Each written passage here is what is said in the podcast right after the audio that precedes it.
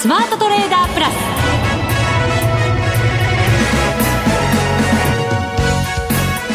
ス。全国のリスナーの皆さんこんにちは。内田まさです。この時間はザ・スマートトレーダープラスをお送りしていきます。この方をご紹介しましょう。国際テクニカルアナリスト福永博之さんです。こんにちは。よろしくお願いします。よろしくお願いしますさて日経平均株価今日は小幅安で終わりました。33円48銭安。23,827円73銭となっています。はい。マーケットちょっと今日は方向感なくそうですね、ね、狭いあの値幅での値動きでしたからね、はい、でまた取引開始前に伝わったその、まあ、新型あの肺炎のあの感染者の、まあ、急拡大っていうんですかね、まあ、急増、はいまあ、この辺が結構マーケットには、あの、取引開始前で、為替が急激に円高に触れたりだとか。あと先物とか、ね、ダウンの先物なんかもね、その時動いて、あれ？って思って、一体何があったのかなと思って、ニュース探したんですけど、やっぱりその感染者のところなんですね。そうですね。まあ、私が見たところですと、ブルームバーグが伝えたっていうような、あの、話が出てたんですけど、はい、ちょっと原文にはまだたどり着いてないんですけども、まあ、そのニュースで一旦やっぱり売られる展開になってですね、まあ、株価の方は、あの、まあ、小幅安で始まって、であと、日経平均は、まあ、そういう意味で見ると、あの、方向感のない値動きでプラスになったり、マイナスになったり。で、結果的には、まあ、小幅安で終えたんですが、一方でトピックスはもう今日で4日続落ですからね。はい、なので、まあ、せっかく昨日のニューヨークがまあ200ドル以上上げて、あの、しっかりとした値動きで、まあ、戻ってきてですね、東京市場を迎えて、で、朝方からさあって感じだったのに、んなんか水を差された感じですよね。そうですね。えーまあ、そんな中、上海はこのところ 7, 7日間上げてきての、はい、今日は反落ということなので、これをね、どう受け止めたらいいのかっていう感じもありますけど。まあ、確かにね。まあでも、はい、あの、本、まあ本、中国本土市場で、まあ特にあの、上海がこう頑張ってるっていうのは、安心感にはつながるもののですね、あの、まあやっぱり、その東京市場が売り込まれなかった要因として考えると、まあ今、あの話が出たように、まあ上海総合指数は結局小幅安ですからね。で、よあの、8営業日ぶりの反落っていうような流れになってますから、はい、あの、マーケットとしては、まあ、やっぱり、あの、本来と言ったらなんですけど、感染の拡大の影響で、なんかもっと弱気になるのかなというふうに思いつつも、でもまあ、あの、株価の方はしっかりしているというですね、まあ、これはもう一重にあのアメリカ市場の強さに支えられてるって感じだと思うんですが。本当そうですね。ね。さあ、そんな気になるアメリカですけれども、はい。2020年注目まだまだねやっぱりアメリカされるんじゃないかなというふうに思いますなんといっても大統領選挙の年ですからねそうなんですよね、はい、なのでその投資方針から個別銘柄まで盛りだくさんなイベントを開催いたします。はい。はい。2月29日土曜日、大阪で、3月28日は土曜日、名古屋にて、現役ファンドマネージャー石原淳さん、為替ストラテジストエミン・ユルマズさんによるセミナーでございます。ラジオ日経パンローリング共催マネック証券協賛です。今、個人投資家が注目すべき米国株がわかるスペシャルセミナー。うん、このセミナーに抽選で、大阪は350名様、名古屋は300名様を無料でご招待します。お申し込み詳細は、ラジオ日経のトップページのイベンイベント、セミナー欄をご覧いただきたいと思います。締め切りですが、大阪が2月20日、木曜日、はい、もう来週ですね。そうですね。はい。はい、そして名古屋が3月18日水曜日となっていますので、このあたりご注意いただきたいと思います。本当ですね。当選者の発送は、招待状の発送をもって返させていただきます。なお、このセミナーでは、協賛者取扱商品の勧誘を行う場合がございます。このセミナーに参加して、米国株の投資力アップしましょう。たくさんのご応募お待ちしています。はい。それでは番組進めていきましょう。この番組を盛り上げていただくのはリスナーの皆様です。プラスになるトレーダーになるために必要なテクニック、心構えなどを今日も身につけましょう。どうぞ最後まで番組にお付き合いください。この番組はマネックス証券の提供でお送りします。スマートトレーダー計画、よーい、ドンさあ、それではまずは福永さんに足元の相場から分析していただこうと思います。はい、日経平均は改めて33円48銭安、23,827円73銭と反落で終わっています。えー、その一方でトピックスは4日続落の展開となりました。そうですよね。はい。はい。まあ、あの、全体相場を、あの、どうですかね、今年に入ってから、例えば短期的な動きで1日2日だけ、あるいは今週だけ見るんではなくて、今年に入ってからの値動きで見ていくと、うんはい、あの、1月の17日に2万4000円台乗せてですね、うん、で、あの、その後は、まあちょっとこう、新型あコロナウイルスの感染拡大、まあ新型肺炎の感染拡大が、まあ懸念されて、で、一旦売られて、で、また株価戻して、っていう状況ですよね。はい。で、あの、特に先週の戻りが大きかったじゃないですか。まあ、あの、週足で見ていただくとよくわかるんですけど、まあ、大陽線で終えていて、で、なおかつ、まあ、その前の週に下回った13週線も上回って終えていると。うん、そうですね。はい、先週はだって、火曜日112円高、その後が234円高、554円高と、はい、そうなんですよね。続きましたからね。えー、で、あの、今週もですね、火曜日お休みだったんですけど、今日木曜日で、月曜日こそ反落して、で、まあ、水曜日は上昇。175円高。はい。そして、まあ今日反落ではあるんですが、小幅安と。ですから、日経平均だけ見ると、もう2万4千円に手が届くっていうところにですね、あの、外部環境良くないんですけど、あの、いると。で、あの、一方でこの日経平均株価、あの、今お話したように、今年だけで見ると本当に高値圏に今あるわけですよね。はい。で、あの、まあ、ニューヨークダウなんかは逆に言うと、こう、高値を更新している。で、まあ、ナスダックも昨日更新してますし、S&P500 も更新と。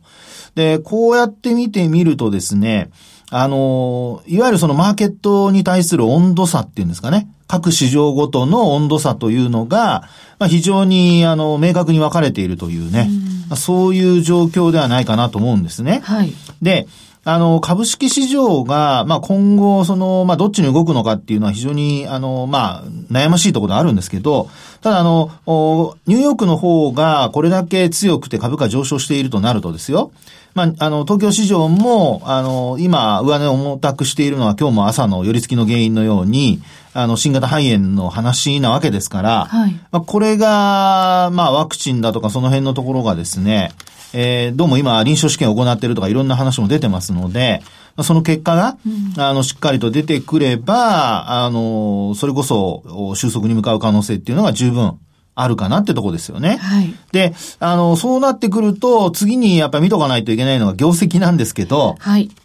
今日、東京市場でまあ400社近い、あの、社数の決算発表ありました。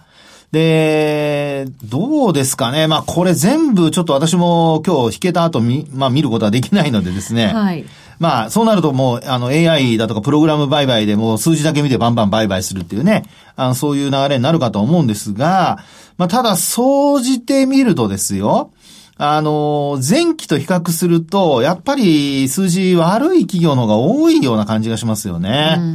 えー、で、あと、日経平均株価の一株あたりの数字もですね、一時ぴょんって跳ね上がったんですけど、その後またちょっと落ちてきてるんですよね。はい。で、もう本当にあの直近、あの直近というと過去1年ぐらいの間で最低水準まで、あの、一株当たり利益の、あの、P、えー、一株当たり利益がですね、日経平均の一株当たり利益が落ちてきてますから、うん、その状況で日経平均株価が高値圏にあるっていうのにですね、やっぱファンダメンタルズで考えると、やっぱ違和感が、ね、あるっていう、そういう、やっぱり見立てをされる方も、やっぱ多いと思うんですよね。はい、で、これは、あの、本当に株式市場は、これどっちが正しいとかっていうわけではなくて、もう本当にあの株価に、あの、まあ、要は、えー、上がってる時に、ショートしても勝てないですし、儲けられないですし、で、あと、あの、まあ、下がってる時に買ってもですね、あの、報われるまでに時間がかかったりとか、そういうことになるわけですよね。で、まあ、そう考えると、やっぱり今の流れは、これあの、逆らっちゃダメで、で、この流れに、まあ、乗っかるにしてもですよ。あの、やっぱり、あの、まあ、ポジションってよく言いますけども、投資額は、あら、あらかじめというかですね、あの、まあ、このぐらいだったら、もし損してもいいやっていうような、まあ、そういう金額に抑えて、あの、ポジション作りをすると。で、これを、あの、頭に入れつつ、えー、まあ、特に日本株の場合には、やっぱり投資を考えるっていうことが重要かなっていうところだと思うんですよね。で一方で、今日もあの、冒頭ね、あのー、まあ、えー、セミナーの話がありましたけども。米国株。米国株のね。はい、で、これなんかで見ると、やっぱり米国株も、あの、株価は上がっていて、で、まあ、PR で見るともう19倍近くまで、あの、上昇してたりだとか、ダウですけどね。ですから、もう本当にあの、まあ、ダウの場合はボーイングの影響があったりだとか、いろいろ一部のあの企業の影響、マイナスの影響っていうのもあるかと思うので、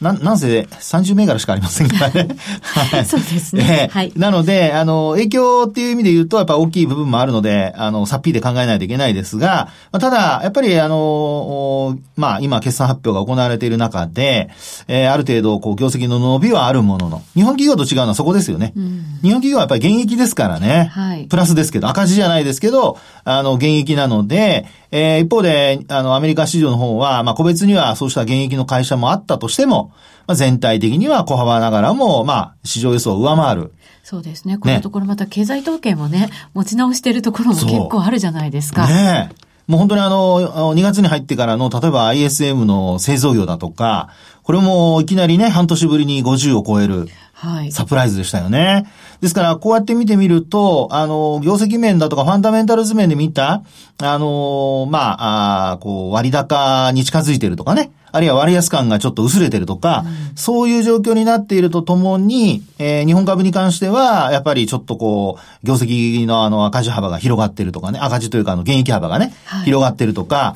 まあ、そんな話の中で、マーケットは今の株価が形成されてると。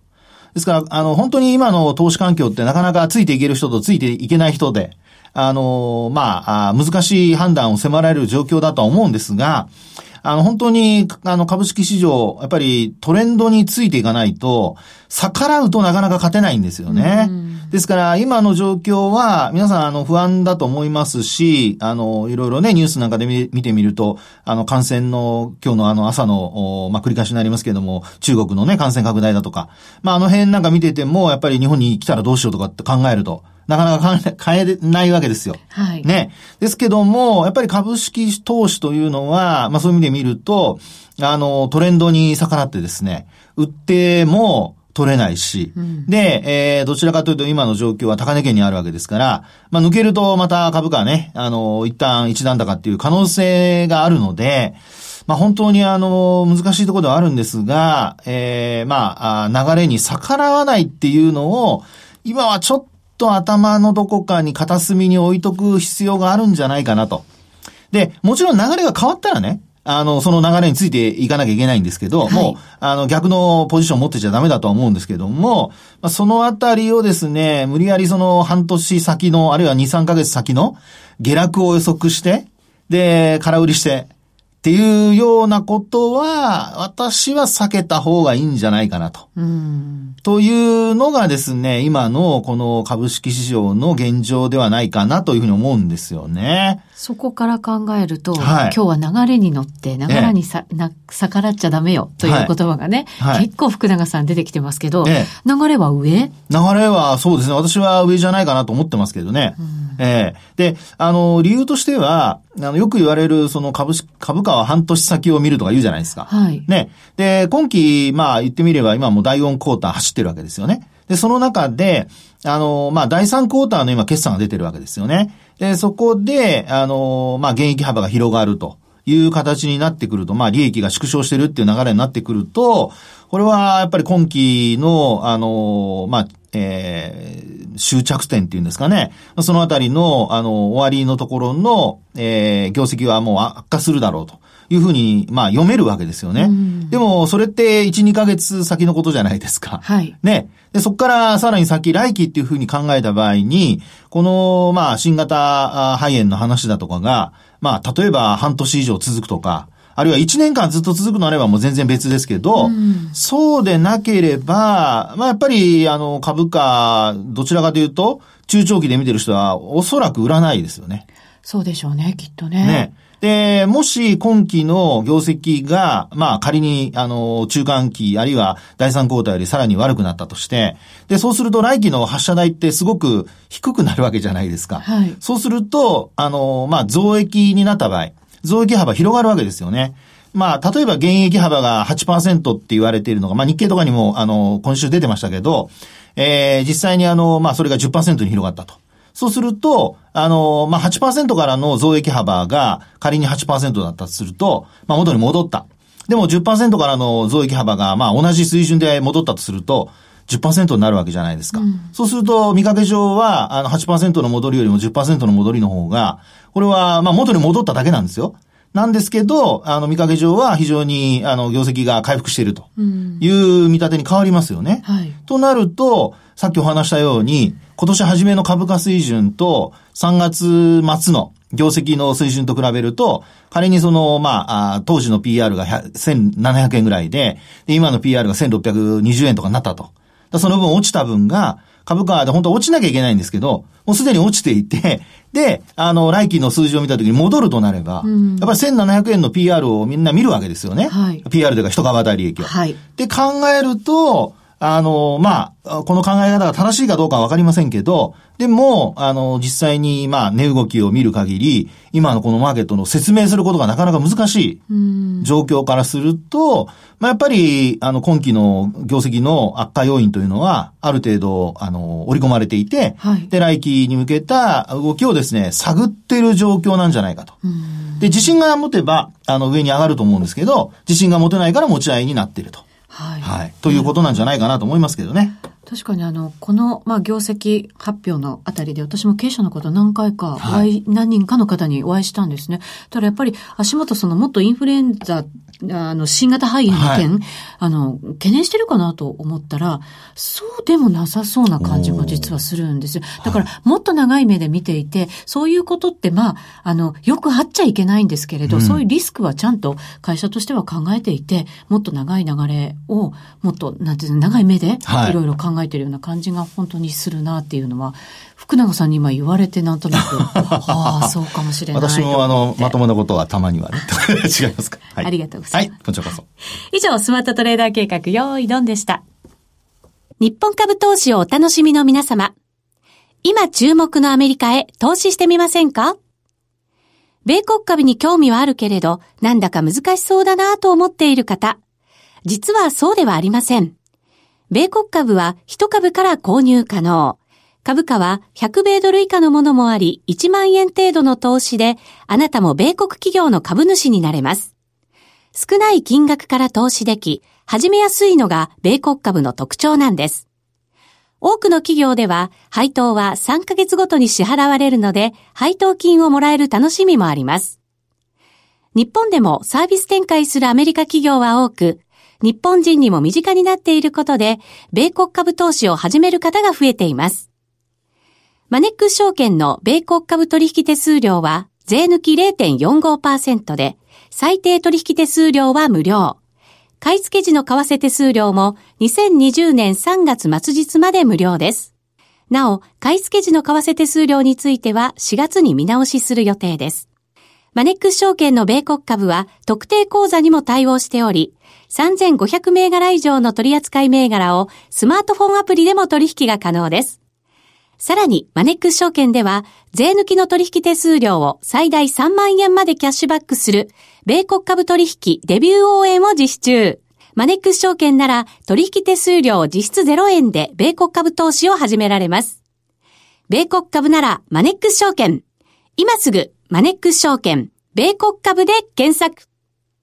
米国株式及び米国 ETF、リート、予託証券、受益証券発行信託の受益証券などの売買では、株価などの価格の変動、外国為替相場の変動など、または発行者などの信用状況の悪化などにより元本損失が生じることがあります。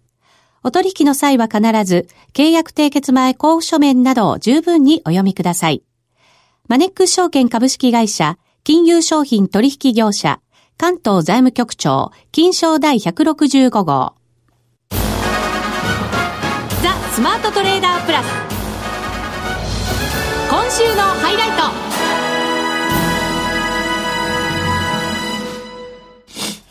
さあ、それでは、ここからは、マネックス証券チーフ外国株コンサルタント兼マネックスユニバーシティシニアフェロー、岡元兵八郎さんにお電話でお話伺っていきたいと思います。岡元さん。はい、こんにちは。こんにちは。よろしくお願いします。はい、よろしくお願いします。お願いします。さて、えっ、ー、と、アメリカですけれども、昨日も高値更新ということで、非常に強い動きになってますけれども、ここにこの新型肺炎の影響っていうのはないんですか？まあ本当にあの、あの、ない感じはしますよね。はい。あの、まあ、今後のまあ展開次第という条件付きではありますけれども、えー、やはりあのアメリカの経済のファンダメンタルズがしっかりしているということで、まあ、あのマーケットの方には織り込ある程度織り込まれていると思うんですよね。はい、ですから、まあ、基本的なあの株式市場の流れというのはあの変わらないと思います。うん、で、まあ、今回の影響なんですけれども、まあ、コロナウイルスの影響ですけれども、えー、経済の成長のタイミングを、まあ、ずらす遅らせるということでありまして、はい、まあ、経済成長そのものを脱線させるものではないということかと思います。なるほど、はい。まあ、具体的な例で申し上げますと、まあ、例えばアップルですね、中国の売上比率が高い企業の一つだと思いますけれども、えー、まあ、中国でアップルストアを閉めたために、まあ、中国での iPhone の売り上げが一時的に減ったとしてもですね、まあ、今回の件で買えなかった人たちっていうのは、まあ、お店がオープンオープンするとまあ買いに走るということになると思いますので、はい、まあ、こういうニュースというのは株価にはすでに織り込み済みというふうに考えていいんではないかと思います。なるほど。少し遅らせるもののということですね。そうですね。はい。はい、そういうことだと思いますね。はい。で、まあ、あの、1月の半ばくらいからですね、私はまあ、今回、あの、マーケットっていうのは、アメリカの決算発表、企業の決算発表ですね。はい。まあ、それとあの、コロナウイルスのまあ、綱引きだというふうに言ってるわけなんですけれども、まあ、今のところアメリカの株のパフォーマンスを見ますと、えー、この綱引きというのは、まあえー、企業決算の勝ちという状況ですね。なるほど。さて今日はアメリカの IPO 市場についてもお話しくださるということですよね。はい。はい。去年はすごく良かったんですよね。え、あのー、おっしゃる通りです。で、ただですね、あのー、まあ、去年の IPO 市場で、まあ、期待されていましたウーバー、ですとか、はい、えー、リフトの IPO、これ上場後株価が冴えない展開となりました。うん、で加えましてあの IPO されるだろうと言われていたあの注目されてました WeWork ですね、はい、まあ、こちらの方も結局 IPO ができずとということですから、まあ、そういうこう報道のいわゆるヘッドラインだけ見ますと、まあ、昨年 IPO マーケットは良くなかったんではないかという、まあ、印象を与えられると思うんですが悪いものだけなんとなく耳に残っちゃってますよね、頭に。ですね、はい、ただ、実際はと言いますと、えー、昨年の IPO 市場の資金調達の規模、はい、こちらは昨年5年間で最大となっています。はあ、最大ですか。はい。で、これは PWC の調査なんですけれども、えー、2019年のアメリカでの IPO による資金調達の総額、これ560億ドル。はい、約6.2兆円なんですけれども、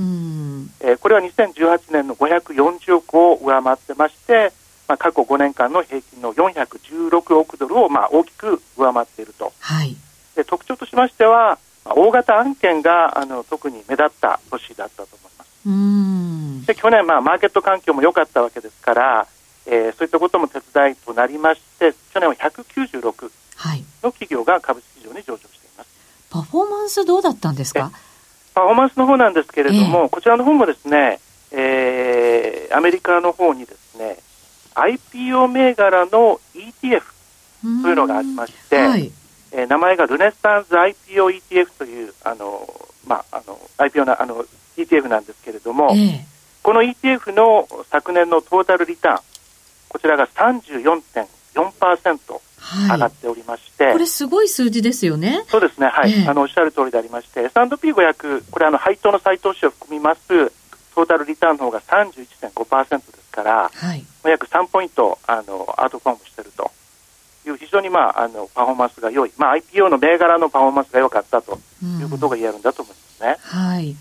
あの最近のトレンドとしては、はい、ダイレクトリスティングというのがあるそうですけど、はい、これ、どういうものなんですか？え文字通りありダイレクトリスティング、直接上場という意味なんですけれども、直接上場、はい、はい、通常 IPO と言いますとあの証券会社の引き受けが伴うわけなんですけれども、えー、その証券会社の引き受けを伴わない形での IPO なんですね。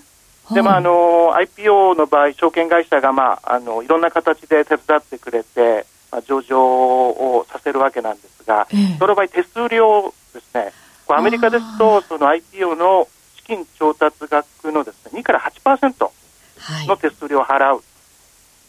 のが普通なんですけれども、はい、まあ、それを払わなくていいということですから、まあ、発行体にとってはとても大きなセービングになりますよと、はい、いうことで、これ、最初に行ったのが2018年なんですが、ええ、音楽ストリーミングの Spotify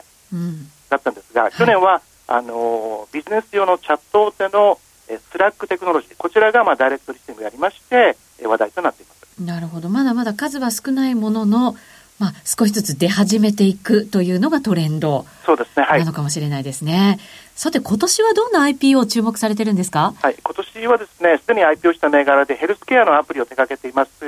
えー、ワンライフヘルスケアという会社があるんですが、はい、これ1月の30日に IPO を行いまして、株価が7割上がってます。7割。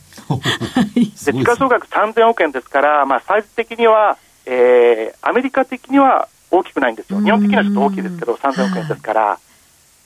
で、えー、これから出てくる銘柄としましては、えーとですねえー、全体で今年は243の企業が IPO すると言われています昨年を超えるわけですね。そうですね、はい。えー、で、えー、大き一番大きいと言われてますのが、あの民泊で有名になりました Airbnb。はい。でこちらのプライベートエクイティ市場におけますバリエーションというのが310億ドル、約3.4兆円と言われてまして、うん、はい、これあの、ホテルでハイアットってありますけれども、えー、そのハイアットホテルの時価総額の3倍の価値がついてる すごいですね。でこちらの方もあの先ほどのダイレクトリスティングで上場されるのではないかと。なるほど、はい。言われてます。はい、面白いですね、それは。そうすると、じゃあ今年も IPO 市場、ちょっとこう目まぐるしく、忙しい感じの話題を提供してくれる感じになりますか？そうですね。はい、はいただ今年はまあ大統領選挙があるということもありまして、えー、えー、後半ではなくて今年の前半の方に集中して IPO が行われるんではないかと。あなるほど、はい、えー、そういう感じになるんじゃないかなと思っています。わかりました。そうすると前半がその上場ラッシュということで話題になることも多いかもしれないとそうですね。い。うことになりますね。はい。わ、はい、かりました。岡本さんありがとうございました。はいどうもありがとうございます。失礼いたします。ありがとうございましたマネックス証券チーフ外国株コンサルタント兼マネックスユニバーシティシニアフェローの岡元兵八郎さんにお話を伺いました。なかなか IPO はね、大きいものに関してはニュース入ってくるんですけれど、はい。はい。小さいものに関してはちょっとわからなくて、私も全体像わかんなかったんですけれど。そうですね。はい。まあ、ダイレクトリスティングっていうのが、うん、まあ、ちょっと話題にね、はい、なって、証券会社を通さないっていうところで、まあ、これは本当にあの、画期的といえば画期的ですよね。そうですよね。はい。日本だと聞かないですよね。まあ、これからでしょうね。まあ、例えばその公募のね、あの、やり方をどうするかとか、あの、今ですとほら、証券会社の通して、証券会社のお客さんに配るわけじゃないですか。はい。でもこれって、まあ、いい悪いがあって、配る分には単純に配れますけど、うん、一方でやっぱりね、取れないっていう 状況が、中小、中性になったりとかね。なのでその辺どういうふうにするか、公平性度だとか、いろんな問題もあると思いますけどね。はい。だから、世界でものすごく有名でっていうふうな、限られた企業ができるっていう感じなんですかね、ね。もしかしたらね。これマネックス証券さんで買えるんですかね、いろいろね。かもしれないですセミナーこれちょっとぜひっていろいろ聞きたいですね。そうですね。ぜひぜひ大阪名古屋で行われますのでぜひ番組ホームページもしくはラジオ日経のホームページご覧になっていただきたいと思います、はい、さてあっという間にお別れの時間が近づいてきました。ここまでのお相手は福永博之と内田まさでお送りしました。それでは皆さんまた来週。ま、この番組はマネックス証券の提供でお送りしました。